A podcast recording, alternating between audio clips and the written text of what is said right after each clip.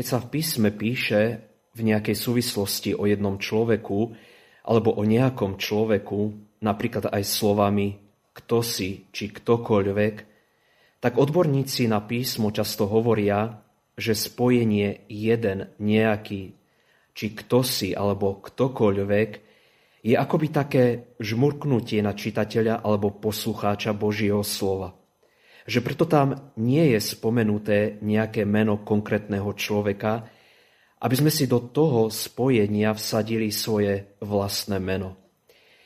Je to ako keby akási rovnica s jednou neznámou, ktorou sme ja a ty. Dnes tak napríklad počujeme v Evanieliu v úvode aj tieto slova.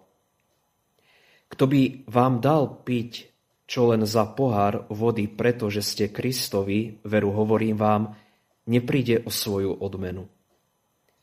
Iný doslovnejší preklad z greckého originálu Evanielia však hovorí Ktokoľvek vás napojí pohárom vody kvôli tomu, že ste Kristovi, amen hovorím vám, nepríde o svoju odmenu.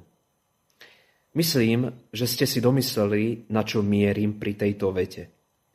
Zámeno ktokoľvek poukazuje na nešpecifikovaného človeka, ktorý preukazuje láskavosť Kristovým učeníkom. A tým ktokoľvek som mienený ja a ty konkrétne. Je to výzva dosadiť svoje meno do tejto vety. Vnímať, že som pozvaný byť milosrdný k človeku, ktorý to v tej chvíli potrebuje. Byť milosrdný, všímavý a láskavý. To sa nedá delegovať na iného človeka, ako by to bola úloha a poslanie druhého.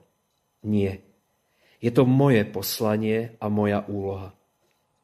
Pri osobnom súde po smrti preto neobstojí výhovorka.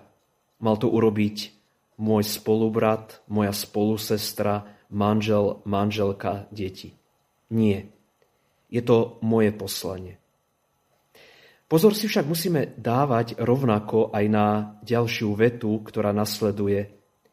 A v doslovnom preklade sa dá preložiť aj ako Ktokoľvek privedie k pádu jedného z týchto malých, ktorí veria vo mňa, lepšie je pre ňo, aby mu bol daný veľký žarnou okolo krku a bol hodený do mora. Tu je zase akcent položený na to, že aj ja sa sám môžem stať niekomu kameňom úrazu, pohoršením, ktoré môže niekomu veľmi ublížiť. Preto modlíme sa, aby sa to tak nikdy v našom prípade nestalo.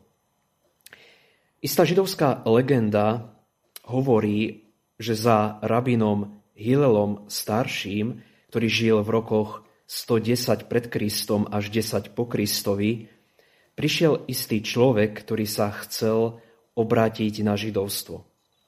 Požiadal rabína, aby mu zhrnul učenie Tóry, teda Možišovho zákona, kým vydrží stať na jednej nohe. A tento rabín mu odpovedal, čo nechceš, aby ľudia robili tebe, nerob ani ty im. To je zhrnutie Tóry. Ostatné je len výklad. Choď a nauč sa to. Prosme aj my, aby sme boli ľudia, ktorí vnímajú, že to, čo robíme, respektíve nerobíme svojim blížnym, sa dotýka samotného srdca Boha, ktorý žije a je prítomný v srdci každého človeka.